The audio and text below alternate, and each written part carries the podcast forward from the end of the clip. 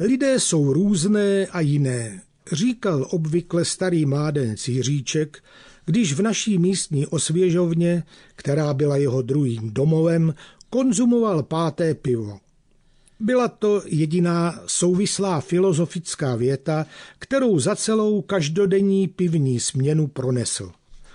Když mu ovšem jazyk rozvázal opojný mok, to už se plůtek čárek na tácku znásobil, dokázal jen dát dohromady větu, ze které nebyl nikdo moudrý. Skládala se obvykle z dlouhé řady slov, nemajících význam a oddělených od sebe jen dramatickými pauzami.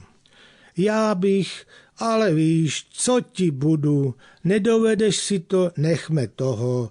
Ono, kdyby to šlo, ale nemá to cenu, uvidíme a tak dále. Adresát slov marně hledal podstatu. Jiříček pracoval ve městě ve fabrice, u stroje, nikdy neabsentoval, ačkoliv býval jeho stav po hospodských túrách všelijaký, ale zodpovědnost měl v tomto směru úžasnou. Rád také a hezky kreslil a místním ochotníkům dokázal namalovat pěkné kulisy pro divadlo. Žil v malém domku se starou a nemocnou maminkou a starším bratrem, oba byli svobodní. Moc toho spolu nenamluvili. Jak měl Jiříček rád pivo, někdy se na něho zastavil hned ve městě při cestě z práce. Jeho spolupracovník vyprávěl, jak šli jednou domů a u nádražního kiosku si Jirka koupil pivo.